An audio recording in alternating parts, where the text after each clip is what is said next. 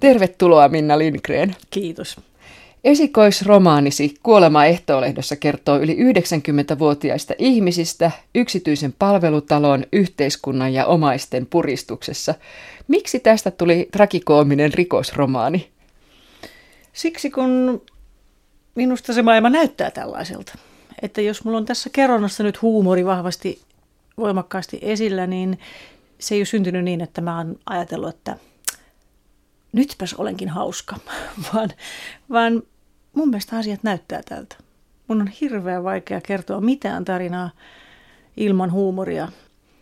Se on mun tapani katsoa asioita. Ja tämmöinen tilanne, missä katsotaan maailmaa yli 90-vuotiaiden näkökulmasta, niin sehän tarkoittaa, että katsotaan meitä, jotka tässä täyspäisenä työtä tekevinä ihmisinä tohotamme, katsotaan 95-vuotiaan ihmisen silmistä, niin kyllä se rupeaa olemaan aika hauska ihan yrittämättä. Miksi silloin rikoksesta ja kaikesta tämmöistä, mä ymmärsin, että se on hyvä, että kirjassa on juoni, että pelkästään se, että nainen istuu raitiovaunussa ei niinku riitä romaaniksi, sekin oli mulla niinku mielessä ensin. Niin tota, ja jännitys on hyvä juonen elementti ja sekin valitettavasti tuli tähän aika luonnostaan. Näitä asioita, mitkä tässä niinku synnyttää jännitystä ja tätä rikosta, niin ne kaikki asiat on tapahtunut jossain, ne on mulle kerrottu, että mun mielikuvitukseni ei olisi riittänyt tämmöisiin yksityiskohtiin. Sä sait vuonna 2008 Bonnierin suuren journalistipalkinnon artikkelissa, jossa kerroit oman isäsi hoidosta ja kuolemasta, ja sä oot muutenkin kirjoittanut paljon vanhuksista.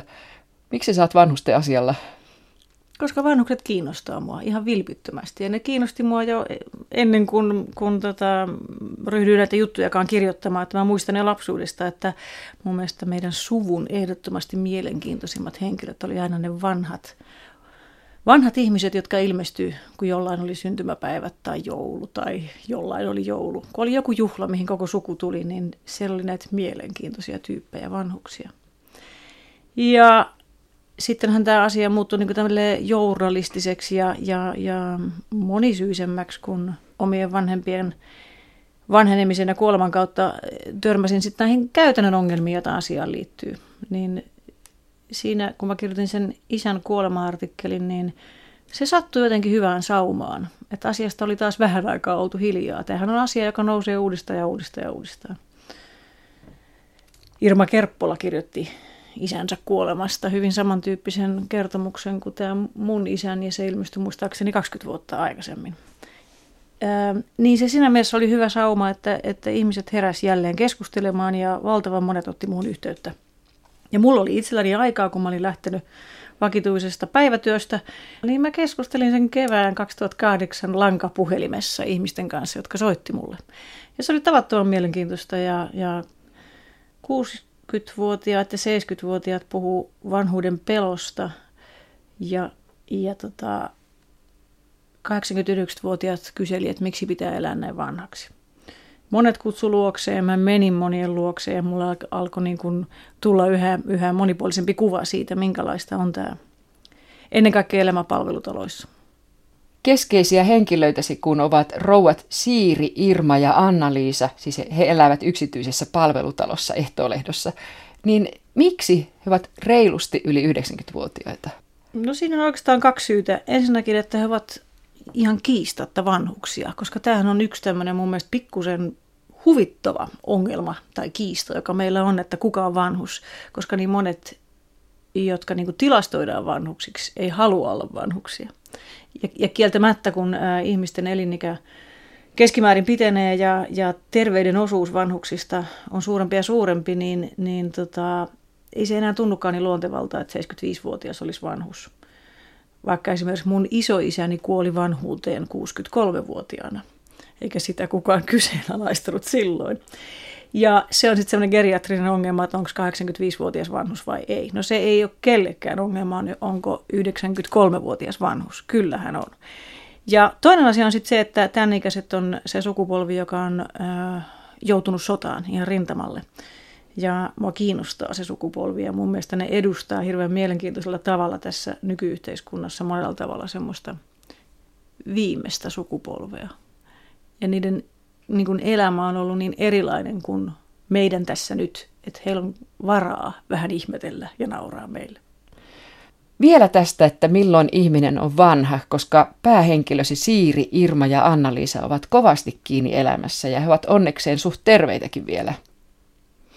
Niin, no sehän on varmaan aika subjektiivinen juttu, milloin ihminen kokee olevansa vanha. Ja sitten se on taas toinen eh, persoonakysymys varmaan, että miksi ihminen kokee olevansa vanha. Mä olen 50 ja mä koen olevani hyvin vanha, mutta se on ehkä toinen asia että tämmöinen fyysinen vanhuus, niin, niin tota, no geriatrit sanoo, että se on 85 vuotta, mutta ensi vuonna voidaan taas pistää ikäraja jonnekin muualle. Mutta mulla oli tämmöinen kokemus, minkä mä oon jo muutamassa yhteydessä maininnutkin, että silloin kun nämä ihmiset soitti mulle sen mun isän kuolema-artikkelin jälkeen, niin siinä oli kahta tapaa esitellä itsensä puhelimessa tuntemattomalle henkilölle, eli minulle. Että niin sanottu normaali ihminen esittelee itsensä tittelillä ja nimellä. Että olen eläkeläinen, se ja se olen toimittaja Nadia Novak päivää. Ja vanhus esittelee itsensä sanomalla ikänsä. Täällä Siiri Kettunen 93 vuotta päivää. Niin päästään heti asiaan, että hän on ylpeä iästään. Hän tietää olevansa vanhus, mutta se ei ole hänelle kompleksi ongelma, trauma tai mikä tämmöinen asia. Romaanissasi Kuolema Ehtoo-lehdossa Ehtoo-lehto on yksityinen palvelutalo, jossa asukkaat joutuvat maksamaan ihan kaikesta, esimerkiksi housujen laskusta ja housujen nostosta. Mistä sinä tällaista keksit, Minna Lindgren? Anteeksi, kun on en keksinyt. Ei, ei, ei, tämä voi olla totta. on, se on totta. Ja, ja se on ihan totta. Ja, ja nimenomaan niin, että palvelutaloissa se housujen alasvetäminen on halvempaa kuin housujen ylös nostaminen, koska sehän on monimutkaisempaa se nostaminen. Ja palvelutoissa ihan totta, laskutetaan kaikesta. Roskapussit ulos. Ne on joka ikinen toimenpide, minkä siellä tämä ammattityöntekijä tekee, niin auttaakseen vanhuksen elämään, niin joka ikiselle on hinta. Palvelutalothan on ensinnäkin keskimäärin aika uusia rakennuksia. Ne on niin rakennettu tätä kukoistavaa bisnestä varten ja sillä on otettu huomioon esteettömyys ja kaikkea muuta. Ja sen takia niillä on siis rakennuttajilla isot velat, joten siellä vuokra, ihan vuokra, että katetaan kulut on korkea. Se on kallista vuokra-asumista ja, ja siihen tulee sen lisäksi, että vaikka että se ei ole tavallista vuokra-asumista. Että jos vuokraat kaksi on mistä tahansa Helsingistä, niin se on halvempaa kuin palvelutalosta, koska siihen tulee todella se pakollinen peruspalvelumaksu, joka tarkoittaa vain sitä, että on asukas palvelutalossa. Ja sen jälkeen niistä erillisistä palveluista laskutetaan erikseen. Tämä on aivan normaali käytäntö. Niin, kirjasi mukaan ehtoolehto ei ole mikään koti, vaan järkevä ratkaisu heille, jotka eivät ole vielä kuolleet. Siltä monista vannuksista tuntuu. Ja tässä on tämäkin, että tämä yli 90-vuotiaiden ikäpolvi on vähän niin kuin koekaniiniryhmä tälle ajatukselle, että mitä jos perustetaan tällaisia tällaisia palvelutaloja. Että he olivat ne ensimmäiset asiakkaat ja, ja moni heistä meni sinne niin kuin hyvissä ajoin. Että vielä terveinä, vaikkapa 80-vuotiaina ja ajattelivat, että, että tos, jos sitten joskus sattuu jotain, niin tässä on turvallista. Mutta sitten ei koskaan satukaan mitään, niin he aina vaan elävät. Ja he eivät ole koskaan itse asiassa tarvinneetkaan mitään palvelua. Tai sitten toisinpäin, että kun tarvitsisivat niistä palveluja tulekaan ja näin poispäin. Mutta kyllä, kyllä tota niin, en ole kuullut kenenkään kutsuvan sitä kodiksi. Ehtoolehdon taustalla on säätiö nimeltä Vanhusten hoiva ja rakkaus. Miksi vanhuksista huolehtii Ahne-säätiö eikä yhteiskunta? Ähm, mä en tiedä, kuka sen keksi, että yhteiskunta voi ulkoistaa – velvollisuuksia ja palveluitaan. Tähän ei nyt vaan koske vanhustenhoitoa, mutta se oli yksi ensimmäisistä, että annetaankin yksityisten hoitaa se. Ja mikä siinä, jos se on hyvää palvelua, niin kuin paljon on. Enhän mä nyt väitä, että kaikki palvelut on jotenkin rikoksen pesiä ja kaikki on pielessä. Ähm, mutta, mutta se on, niin kuin syntyy mahdollisuus tämän tyyppiseen toimintaan, mitä mä tässä romaanissa maalailen, koska on täysin mahdotonta julkisen puolen tai kenenkään kontrolloida sitä verkkoa, mikä syntyy, kun on säätiö tai rekisteröity yhdistys, joka, joka ei pitäisi siis tuottaa taloudellista voittoa. Ja se pyörittää sitten tämmöistä ketjutettua bisnestä, missä jokainen työntekijäkin tulee tämmöisen firman kautta, joka välittää työntekijöitä ja näin poispäin. Ja ruoka tulee jostain firmasta ja siivous tulee jostain firmasta ja näin poispäin. Niin siitä syntyy semmoinen ähm, loputon verkko, jota on vaikea kontrolloida. Ja siinä mun mielestä on tehty ehdottomasti virhe silloin joskus 90-luvulla, kun ruvettiin miettimään, miten tämä vanhusongelma, niin kuin sanotaan, pitää ratkaista. Tämä on musta kauheata, että joku ajattelee, että meillä on vanhusongelma, joka pitää ratkaista. Kirjoitat tässä kirjassa, että nyt on muodissa vanhusten kotihoito, ja se kuulostaa tämän kirjan perusteella aika hirveältä. Kerrotko tästä? Sehän on muodissa, koska nyt on jo todettu, että palvelutalot ei aina toimi, ja, ja niitä on vaikea siis julkisen puolen hahmottaa, kontrolloida, ja se on kallista. Totta kai se on kallista ja, ja, tota, ja se on myös yhteiskunnalle kallista, vaikka yksityiset suurimman osan siitä maksaakin. Niin sitten on laskettu, että se, että vanhukset ovat kotona, tulee sittenkin yhteiskunnalle halvemmaksi ja sen takia tämä on nyt sitten trendi, että, että hoitaja tuleekin kotiin. No siinä on taas se yksi virhe, että tämäkin homma on pitkälti ulkoistettu, on myös julkisia koti, kotihoitopalveluja, mutta siellä on hyvin vähän pitkäaikaisia työsuhteita. Joten se on joka päivä eri ihminen, joka tuo mummolle sen aterian läiskää siinä Styrox-boksissa siihen eteisen pöydälle ja poistuu. Ja näin ollen ei synny mitään aitoa hoitosuhdetta. Ja se on musta se koko tämän jutun perusongelma, mikä on siellä palvelutalossakin, mikä on sairaalassa, mikä on ihan missä vaan. Että kun se ei ole sama ihminen, miltä tuntuisi olla koululainen, jos opettaja olisi joka päivä eri? Tai työntekijä, jos esimies olisi joka päivä eri. Että ei synny sitä niin kuin joka päivästä käytäntöä ihmisten välillä.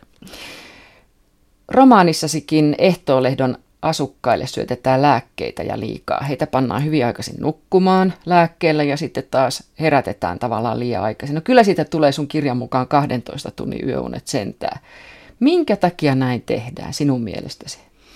Ketä tämä hyödyttää?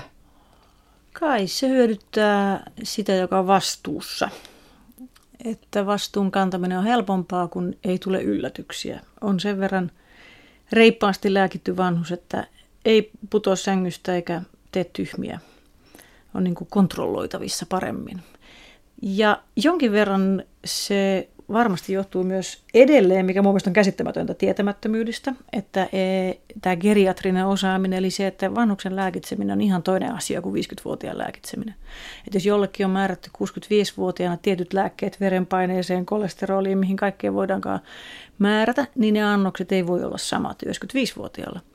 Ja, ja ainakin ainakin nämä kriittiset geriatrit on huomannut hirveästi tässä virheitä ja ongelmia, miten nämä terveysasemien niin sanotut omalääkärit, jotka nekin vaihtuu koko ajan, eikä tunne potilaitaan, vaan uusia reseptejä niin kuin automaatilla. Ja näin se kokonaisuus, mitä, mitä tota vanhus saattaa syödä vuorokauden aikana, täysin hallitsematon. se on aika vastuutonta tietysti lääkäreiltä, mutta koska se lääkäri on joka päivä eri, niin ei sitä kukaan yksittäinen ihminen joudu vastuuseen. Niin tässä sinunkin romaanissasi pari ihmistä kokee ihme herätyksen tai parantumisen, kun pääsevät niistä lääkkeistä eroon. Ja se on ihan totta. Se niin on onkin, monelle. Joo, mm. että, että kyllähän niin nämä, nämä lääkkeet, mitä vanhukset syö, niin niistä todella monet vaikuttaa keskushermostoon, ne vaikuttaa ristiin keskenään ja, ja jopa niin kuin ihan Alzheimer-lääkkeet ja semmoinen aika arkinen lääke kuin virtsatietulehduksen lääke, molemmat aiheuttaa Alzheimerin kaltaisia oireita, eli muistihäiriöitä melkein kaikessa tässä, mistä me on puhuttu, niin on kyse myös siitä, että mitkä meidän mielestämme ovat hyviä vanhuksille. Ja vanhukset ovat semmoinen niin kuin ikään kuin semmoinen iso klöntti, että niihin ei, su- niihin ei suhtauduta ihmisinä. Lipsahtipa minultakin. Niinpä, joo. No tämähän on se yksi suuri syy, miksi halusin kirjoittaa romaanin ja miksi halusin kirjoittaa sen tämmöisellä tyylillä, kun kirjoitin. Se on se on törkeää, miten vanhus menettää heti, kun hän joutuu palvelutaloon, niin täysin sen identiteettinsä ja oikeutensa olla yksilö. Kaikille helpot verkkarit, ne on kato helppo kiskoa alas ja vetää ylös. Ja, ja tota, nimi katoaa ja kohdellaan kaikkia samalla tavalla. Ja kukaan ei tiedä, mitä tämä ihminen on ennen tehnyt elämässä ja näin poispäin vaan lapsista ja vanhuksistahan puhutaan näin, että he ovat joku joukko ja sitten meillä on jotkut standardit, mitä viisivuotiaan pitää osata tehdä ja, ja mikä 85-vuotiaalle on oiri jostakin.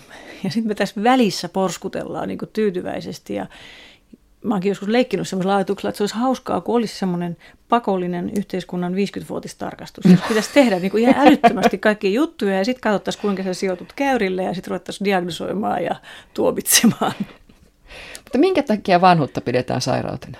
En, mä en käsitä sitä, mä en ihan oikeasti käsitä sitä. Se on toivottavasti lyhytaikainen meidän yhteiskuntamme häiriö, jolle jotkut jo nyt ja jotkut vähän myöhemmin osaa nauraa. Ehtoolehdon henkilökunta on siis varsinainen sumppu, että siellä ollaan ristiin rastiin naimisissa toistensa kanssa ja rahaliikenne on vähän sinne päin ja kaikki on vähän sinne päin. Ja kuvaat hyvin sitä mielivaltaa, valtaa, vallankäyttöä ja siitä vaikka nämä sun keskeiset henkilösi ovat tosiaan suhteellisen koulutettuja, varakkaita ja muutenkin kiinni elämässä kaikin tavoin, niin hekin ovat aika avuttomia tämän joukon edessä. Niin kuin kuka tahansa ihminen on avuton, kun systeemi, johon kuitenkin ihmisen niin kuin perustaipumus rohkaisee luottamaan. Kaikkihan täällä perustuu siihen, että me luotetaan toisiin, me luotetaan suoraveloitukseen ja kaiken näköisiin asioihin. Ja sitten kun se ei toimikaan niin kuin luottamuksen mukaan pitäisi toimia, niin kuinka siihen puuttuu?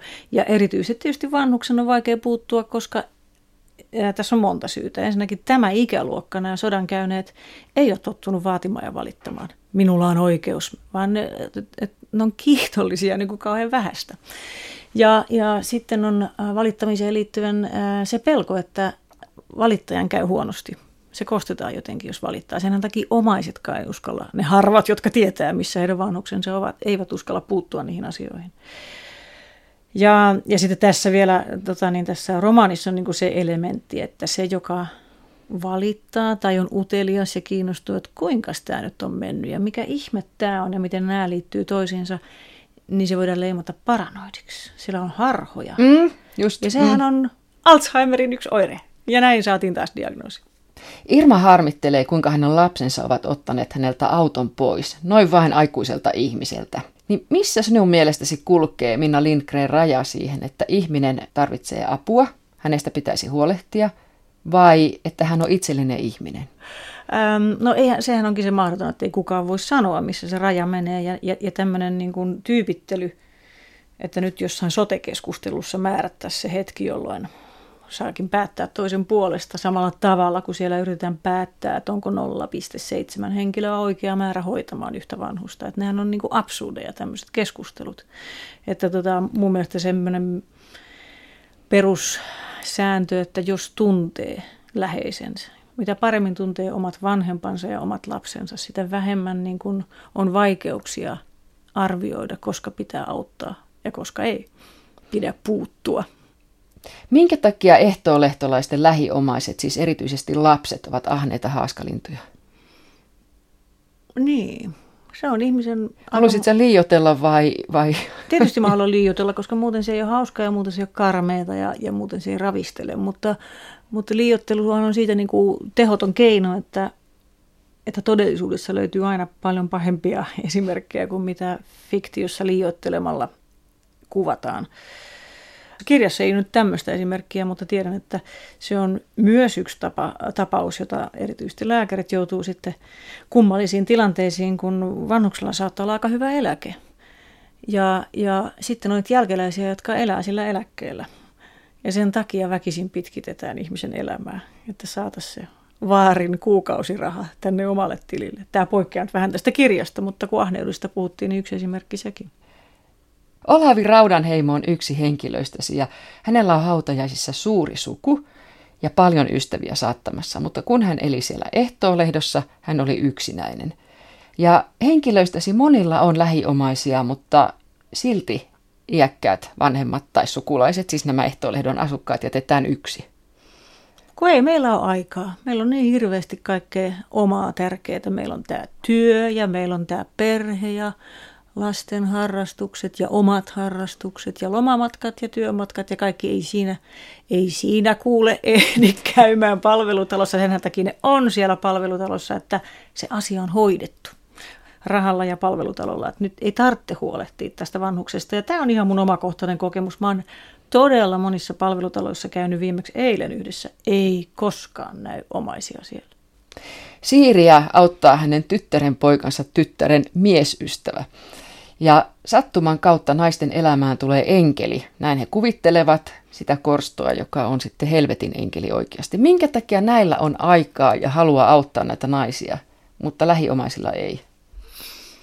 Öö, no mä en oikeastaan tiedä miksi heillä on, mutta jotenkin tämä tarina piti rakentaa niin, että se olisi ollut mun mielestä kohtuuttoman fiktiivistä, jos he oikeasti olisivat niin kuin yksin ilman mitään ulkopuolista apua selviytyneet tässä. Koska heillä ei ole tietokonetta. Se on siis kerta kaikkiaan, että ihminen, joka ei käytä tietokonetta, niin me ei voida edes käsittää, miten se on totaalisti suljettu tämän yhteiskunnan ulkopuolelle. Ja, ja joten heillä täytyy olla edes joku, joka osaa käyttää kännykkää ja tietokonetta ja hoitaa heidän raha-asiansa. Ja sitten mun mielestä on tietysti niin kuin romaanissa kiehtova asetelma se, että, että ne, jotka sitten kiinnostuu, niin, niin he ovat tavallaan itsekin täysin ulkopuolisia. Että heille ei ole niin kuin, he eivät ole lähiomaisia. Ja, ja nimenomaan tämä Mika, tämä enkeli, enkelipoika, joka on helvetin enkeli, niin että hän on rikollinen, siksi hän, tai ainakin kuu edustaa rikollisjärjestöä. Siksi hän tietää, hän ymmärtää, mistä puhutaan, kun puhutaan lääkkeistä ja, ja huumeista ja Niinpä. talousrikoksista. Siksi hän kiinnostuu siitä ja siksi hänellä on keinot selvittää se asia, mitä jollain niin kuin esimerkiksi mulla toimittajalla ei ole keinoja ruveta selvittämään tämmöistä rikollispesää. Ja, tota, ja että näin niin kuin nämä kaksi ää, yhteiskunnan ulkopuolella olevaa syrjäytynyttä ryhmää, rikolliset ja vanhukset, löytää toisensa. Mun mielestä siinä oli jotain kaunista. Kuolema ehtoolehto romaanissa Minna Lindgren kirjoitat myös näin, että vanhuuteen kuului yksinäisyys, ei sille voinut mitään. Sellaisetkin vanhukset, joilla oli paljon tekemistä ja jotka tapasivat joka päivä ihmisiä, tunsivat itsensä yksinäiseksi. Mitä sä tällä tarkoitat? Mä tarkoitan sitä tosiasiaa, että vanhuuteen kuuluu yksinäisyyden tunne. Eikä ihme. Siis jos on ajatella, että, että viimeistään siinä 70-75-vuotiaana ihmiseltä rupeaa kuolemaan läheltä ihmiset. Ja se, joka jää sinne jäljelle 93-vuotiaaksi, niin, niin hän, on, hän on todella hyvästellyt monet keskeiset tärkeät asiat ihmiset elämästään. Koska tämä ei koske vain sitä, että läheltä kuolee ihmisiä, äm, puoliso, parhaat ystävät, joskus jopa lapset ehtii kuolla ennen kuin vanhus kuolee niin joutuu luopumaan asioista. Ei pysty tekemään kaikkea sitä, mistä on paljon nauttinut. Niin kyllä se on semmoinen luopumisen prosessi, että siitä keskimäärin ihmisille jää semmoinen jonkinlainen tyhjyyden, haikeuden, yksinäisyyden tunne. Ja tämä on itse asiassa ihan tutkittu juttu, että vanhuksia tutkittiin just näin, että, että osa oli tämmöisessä niin sanotusti virikkeellisessä ympäristössä ja osa oli sitten yksin kotona. Ja nämä oli terveempiä nämä täällä virikkeellisessä ympäristössä olleet, eli heillä oli vähemmän kipuja ja sairauksia.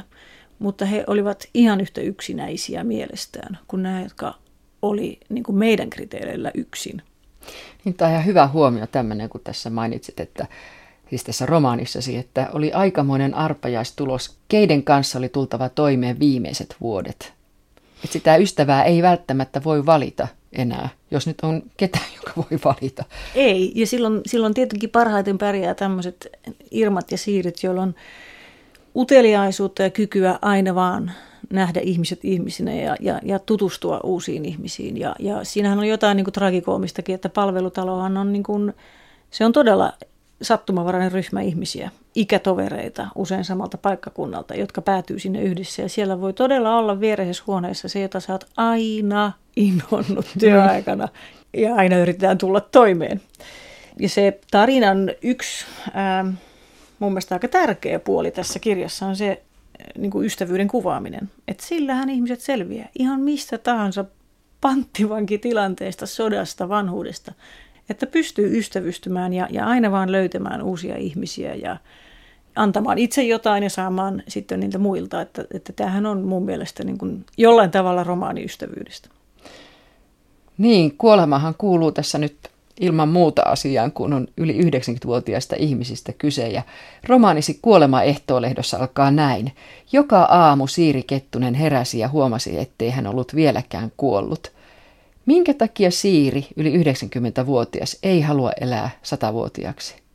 Mä en ole kuullut kenestäkään, joka haluaisi elää satavuotiaaksi. Ja tämä ei niin kuin tarkoita sitä, että kun me nuoremmat ihmiset puhutaan kuolemasta ja haluan kuolla, niin se on niin kuin jollain tavalla tämmöinen tuhoisa ajatus ja, ja siinä on jotain dramaattista. Mutta kun ihminen on 93-vuotias, niin mikään ei ole sen itsestään selvempää ja luonnollisempaa kuin se, että kuolema tulee. Se on täysin hyväksytty asia ja tyhmä olisi se ihminen, joka ei odottaisi sitä. Tietysti sitten vielä tämä, että, että kaikkihan toivoo, että kuolee nukkuessaan, kotonaan, onnellisesti vanhuuteen. Tämä on meidän kaikkien tavoite. Sivulauseena tähän, että, että tota, mun mielestä pitäisikin ajatella, että vanhuus on tavoite. Musta siinä on joku niin absurditeetti, että me niin kuin tavoitellaan pitkää ikää, me arvostetaan pitkää ikää. Se on hieno lääketieteen saavutus, että elinjään odote on kasvanut. Ja sitten silti me pelätään sitä vanhuutta ja inhotaan sitä. Eli pitäisi odottaa vanhuutta, se on meidän tavoite. Ja sitten tämä kuolen onnellisesti sängyssä, niin, niin siitä ajatuksesta tuli tämä, että mikä pettymys se on vanhukselle sitten herätä, että mä en kuollutkaan onnellisesti tänäkään yönnä omaan sänkyyni. Hmm. Minkä takia eräälle noin 90-vuotiaalle ehtoolehdon asukkaalle asennetaan sydämen tahdisti? Siksi, koska meidän lääketiede ei pyri ensisijaisesti priorisoimaan iän perusteella, mikä on musta hirveän ymmärrettävää. Että lääkärin pitää todella hyvin tuntea potilaansa pitkältä ajalta, että voisi sanoa, että sulle ei enää kannata kuule tehdä mitään. Ja, ja pitää olla potilaalla itsellään voimakas tahto kieltäytyä, että aina tarjotaan. Meillä on tämmöinen palvelu, että kun sulla alkaa nuo johdin radat vähän rappeutua, niin siihen on tämmöinen apu kuin sydämen tahdisti. Missä sitten kulkee raja sinun mielestäsi, Minna Lindgren? Keitä vielä pitäisi hoitaa? No herra jestä, minkä kysymyksen no, sä, sä mun mielestä, niin, mutta sä jotenkin esität itsekin täällä tällaisia kysymyksiä. Sulla on mielipiteitä Niin no ne tässä. on mielenkiintoisia kysymyksiä ja, ja harva meistä haluaisi olla se lääkäri, joka tekee nämä päätökset siinä kaiken kiireen keskellä, kun on viisi minuuttia aikaa perehtyä siihen, kuka tämä potilas on. Että nämä on kauhean vaikeita asioita ja siksi yhä enemmän mun mielestä nämä asiat menee siihen, että meidän on itse tiedettävä. Että tässä kirjassahan Siiri Kettunen kieltäytyy tästä tahdistimesta, jota hänellekin lääkäri tarjoaa. Ja he käyvät aika pitkän keskustelun siitä, että miksi hän ei halua sitä. Ja sitten kun hän ei halua sitä, niin lääkäri luulee, että hän, hänellä ei ole enää elämänhalua ja sitten se yrittää antaa sille mielialalääkkeitä ja silloin menee Siiri Kettuselta melkein hermo. Että on aika luonnollista, että hän haluaa kuolla ja hän ei halua enää mitään, mitään parantavia vempaimia itseensä, elämää pidentäviä vempaimia. Ja sitten jos vanhus ei itse pysty enää päättämään, niin silloin palataan taas tähän, mistä oli jo puhetta, että jos läheiset tuntee hyvin tämän henkilön, niin ne osaa, niin kuin ne tietää, että hän ajattelisi näin tässä tilanteessa. No sitten tätä porukkaa, tätä ehtoolehdon porukkaa, niin heitä yritetään kuntouttaa. On muistileikkiä, on tuolijumppaa ja kaikkea tällaista. Minkä ihmeen takia? No, saa sitä eihän, meiltä, eihän meitäkään patisteta mihinkään väkisi. Sitä just. Sen takia se onkin niin hölmöä. Se on sitä virkistämistä. Ja sitten on tullut tämmöinen laitosmainen operaatio ja semmoinen ihmelääke. Totta kai kaikki, siitä on valtavasti tutkimuksia, miten kaiken näköinen pieni puuhastelu ja, ja liikunta ja taiteet ja askartelu ja kaikki virkistää ihmistä keskimäärin ja hän pysyy terveempänä ja voi paremmin. Mutta että eihän se voi mennä niin, että tämä on tämmöistä pakkohoitoa. Ja tässä on taas tämä, niin kuin, että ei pitäisi aliarvioida yksilöä. Että kyllä mä, mä niin kuin heräsin tähän oman isäni kohdalla, joka ei koskaan ollut ö, harrastanut kuntoilua niin kuin sillä tavalla niin kuin nykyään harrastetaan. Että hän ei niin kuin vetänyt verkkaleita jalkaa ja lähtenyt lenkille. Hän käveli sienimetsässä ja käveli lintuja katsomassa ja käveli töihin ja kieltäytyi hissistä ja oli tämmöinen hyötyliikunnan hyvä esimerkki, niin kuin varmasti suurin osa 20-luvulla syntyneistä ihmisistä on. Ja sitten hän Raukka joutui sinne palvelutaloon, kun me päätettiin hänen puolestaan, että se on hänelle ehdottomasti paras paikka. Ja siellä alkoi tämä loputon jumppaaminen. Ja hän ei voinut käsittää, miksi hänen piti siinä peilin edessä sen venäläisen nuoren tytön kanssa, anteeksi, sotaveteraanin, harrastaa yhtäkkiä liikuntaa. Se ei niin kuin ollut häntä virkistävä toimenpide. Daamit tässä mun kirjassa, niin nehän niin kuin on sillä tavalla empaattisia ihmisiä, että niitä pikkusen niin säälittää nämä, nämä jennit ja muut jumpparit ja askarruttajat, jotka työkseen koittaa heille keksiä jotain virkistystä, että sitten ne sen takia osallistuu niihin juttuihin, että niille työntekijöille ei tulisi paha mieli, mutta eivät he itse virkisty siitä toiminnasta millään tavalla. Tässähän on yksi tällainen kohta, kun pääsiäiseen nämä ehtoolehtolaiset valmistautuvat liimaamalla vessapaperirullaan keltaisia höyheniä ja ja tämä on ilmeisesti niin kuin ympäri maan sitten levinnyt tämmöinen, koska isotätini yli 90-vuotias sai tällä tavalla myös askarrella tai joutui askartelemaan. Pyörätuolissa kipattiin siihen askartelupöydän ääreen, niin hän sanoi, että se on vähän lappellista, mutta Ehkä se on sitä mielenterveystyötä. Ja hänet, hänkin sitten suostui siihen, koska hän sääli tämmöistä jenniä. Se on just näin. Tämä ikäluokka suostuu siihen, ne alistuu kauhean moniin asioihin. Nehän suostuu sotaankin herrajasta. Ei ole vaihtoehtoja. Nyt on tämmöinen systeemi, nyt tehdään näin. Mutta odota vaan, kun suuret ikäluokat pannaan askartelemaan vessapaperilla, niin eivät suostu. Niin, mä mietin sitä kans silloin, kun luin tätä kirjaa, ja tuli mieleen tosiaan tämä isotäti, että on se kyllä aika erikoista, jos ajattelet, mitä kaikkien nämä ihmiset on elämässään kokenut. Ja sitten tosiaan, kun loppu hämöttää, niin sitten päädytään tämmöiseen vessapaperin rulla-askarteluun. On siinä jotain hirveän surullista ja nyt täytyy taas muistaa, että on, on sitten tietenkin se vähemmistö, huom, vähemmistö vanhuksista, joilla on vakavia muistisairauksia, jotka ei tiedä ketä he ovat ja joille tämmöinen askartelu voi todella olla tärkeää. Mutta ei pidä olettaa, että jos, jos, jos osa vanhuksista ja nimenomaan vähemmistö on tämmöisiä, niin kaikkien muidenkin entisten toimitusjohtajien pitäisi siellä sitten askarrella. Niin, en mä sitä kiistä. Että voi olla hyvinkin, että se tuntuu oikein mukavalle ja Mut, haluaa sitä. Aivan. Että pointti on tietysti se, että, että ihmisen pitäisi niin kuin ehkä enemmän itse pystyä niin kuin sanomaan, että mikä olisi häntä virkistävää toimintaa. Tässä on monia esimerkkejä siitä kuolemaehtoolehdossa romaanissa, että – näihin ihmisiin, näihin iäkkäisiin ihmisiin, niin heihin suhtaudutaan kuin lapsiin. Miksi? Miksi niin? Koska tota, onhan siis äm, todella hoidettavassa pitkälti sairaassa vanhuksessa paljon samaa kuin lapsessa. Siinä on vaan se hassu paradoksi, että se mikä lapsessa on suloista on vanhuksessa vastenmielistä. Että tätä mä myöskään niin kuin ymmärrän, että sen hoitamisen pitäisi olla niin kuin samantyyppistä – hellyydeosoitusta yhtä hyvin hoitoa tarvitsevalle vanhukselle kuin lapselle. Mutta sitten on tämä, että, että miksi sitten kohdellaan niin kuin lasta ihan täyspäisiäkin ihmisiä, niin, niin se on meillä joku tämmöinen hoitamisen kulttuuri.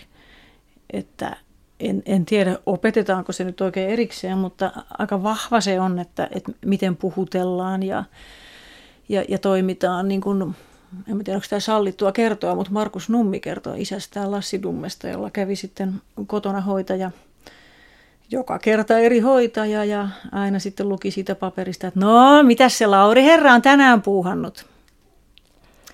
Että näin runoilija sitten puhutellaan. Eli siinä niin puuttuu kokonaan se, että kuka tämä ihminen on. Mikä hänen nimensä on, millä nimellä häntä kutsutaan, mitä hän ajattelee. Eihän semmoista kukaan ehdi, jos on äh, budjetoitu kahdeksan minuuttia 30 sekuntia per asiakas. Nyt mä otan täältä sun kirjasta semmoisen kohdan tässä. Ja jos sä nyt luet sen. No niin. Palvelutalossa näki aivan liikaa säälittävän näköisiä vanhuksia – Ihminen oli voinut olla ylitarkastaja, piiripäällikkö, sairaanhoitaja, rakennusmestari tai opettaja, ja lopulta hän päätyi raahustamaan likaisissa verryttelyhousuissa ruokalappukaulassa yhteislaulutilaisuuteen. Joskus tuntui, että ihmisillä ei enää ollut tervettä itsekunnioitusta jäljellä. Luopuminen oli välttämätöntä, mutta ei luovuttaminen. Siitä Irma ja Siiri olivat paljon puhuneet. Maailma pyöri aivan liikaa työn ympärillä, ja sitten kun ei enää ollut työtä, kukaan ei ollutkaan vapaa, vaan ikänsä vanki keskellä loputtomia tyhjiä päiviä. Ei ihme, että heidän lastensa ikäluokka vastusti kaikin voimin vanhuutta. Joka päivä sai lukea lehdestä, kuinka joku eläkeikäinen julisti, että ei ole vielä valmis kiikkutuoliin.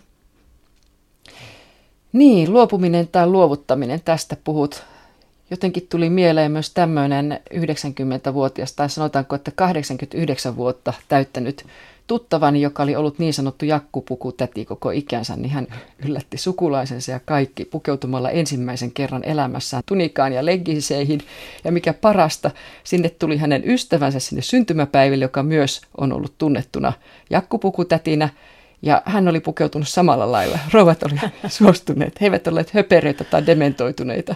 Mä en Ei, tarkoita, että se ihan, että pitää olla niin kuin tällainen nuorekas, vaan se, että he tekivät just sitä, mikä heistä oli hyvää ja joo, hauskaa. Joo, mä, mä ymmärrän tuon, että tuossa tapauksessa niin kun, äh, se pukeutuminen on ollut vapautumista siitä jakkupuvusta. Ja kun mä tässä kirjoitan siitä niin verryttelyhousuissa raahustamista, niin ensinnäkin siis verryttelypuku on aivan vieras keksintö ihmiselle, joka on syntynyt 20-luvulla aika harvaan niin kuin siihen sille luontevasti solahtanut.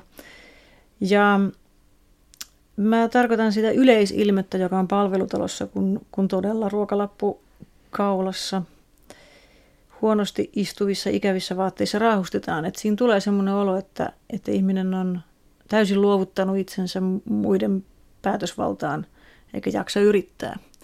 Ja se voi olla ihan sallittua, ei siinä mitään. Tunnen sellaisiakin vanhuksia, mutta että nämä, tässä kirjassa nämä Irma ja Siiri ja Anna-Liisa, ne ei voi hyväksyä sitä, että heistä tekee pahaa, kun heidän ikätoverinsa ja heitä nuoremmat herreistä, paljon nuoremmat, kahdeksankymppiset, niin kuin alistuu tähän rollaattorimarssijoiden joukkoon, kun he eivät niin kuin suostu edes laittamaan mitään ruokalappua kaulaan, vaan, vaan Irmalle ja Siirille ja Anna-Liisalle on tärkeää, että he näyttävät hyvältä ja säilyttävät sen itse kunnioituksensa kaikin puolin. Nimenomaan se tarve olla kiinni tässä päivässä. Että useinhan sitten, jos me halutaan kuulla vanhuksen ääni, niin sitten vanhusta haastatellaan esimerkkinä jostakin ja pyydetään häntä muistelemaan sitä ja tätä ja tota. Ja mun mielestä on paljon mielenkiintoisempaa keskustella tästä päivästä vanhojen ihmisten kanssa. Ja tämmöinen aktiivinen ihminen, niin kuin Siiri Kettunen, niin, niin hän nimenomaan haluaa niin kuin joka päivä, on sittenkin, ensin hän herää, että aha, hän ei olekaan kuollut. Mutta sitten hän lähtee ulos raitiovaunulla ja tekee mitä tekee ja toteaa illalla, ai kun tästäkin päivästä tuli hauska. Niin, ja siis tämä, että he oivaltavat sen, että he voivat mennä nukkumaan mihin aikaan haluavat, he voivat tissutella punaviinin kanssa, he voivat tehdä tosiaan ihan mitä heitä huvittaa, että nyt viimeistään on oikeus siihen. Ja sen takia heitä huvittaa tämä tämmöinen valtava terveyspuhe, joka, joka on tietysti osoitettu enemmän meille keski-ikäisille, mutta se menee niin kuin samalla, samalla tota jargonilla hoidetaan vanhuksetkin, että pitäisi vähentää suolaa ja pitäisi vähentää rasvoja ja katsoa, mitä rasvoja syö ja kaikki nämä tämmöiset höpötykset, mistä niin 93-vuotiaan ei totisesti tarvitse välittää. Kuolema ehtoo-lehdossa perusteella vanhus ei kyllä houkuttele ja me olemme molemmat 50-vuotiaita ihmisiä. Mitäs tässä voisi tulevan eteen tehdä? Sehän on hirveän pitkälle asennekysymys miten suhtautuu elämään, miten suhtautuu itsensä, miten suhtautuu muihin ihmisiin, miten suhtautuu muutoksiin esimerkiksi. Että kyllähän tämmöinen Siiri Kettunen, joka on elänyt muistaakseni vuodesta 1919, niin onhan hän aika monen muutokseen joutunut sopeutumaan.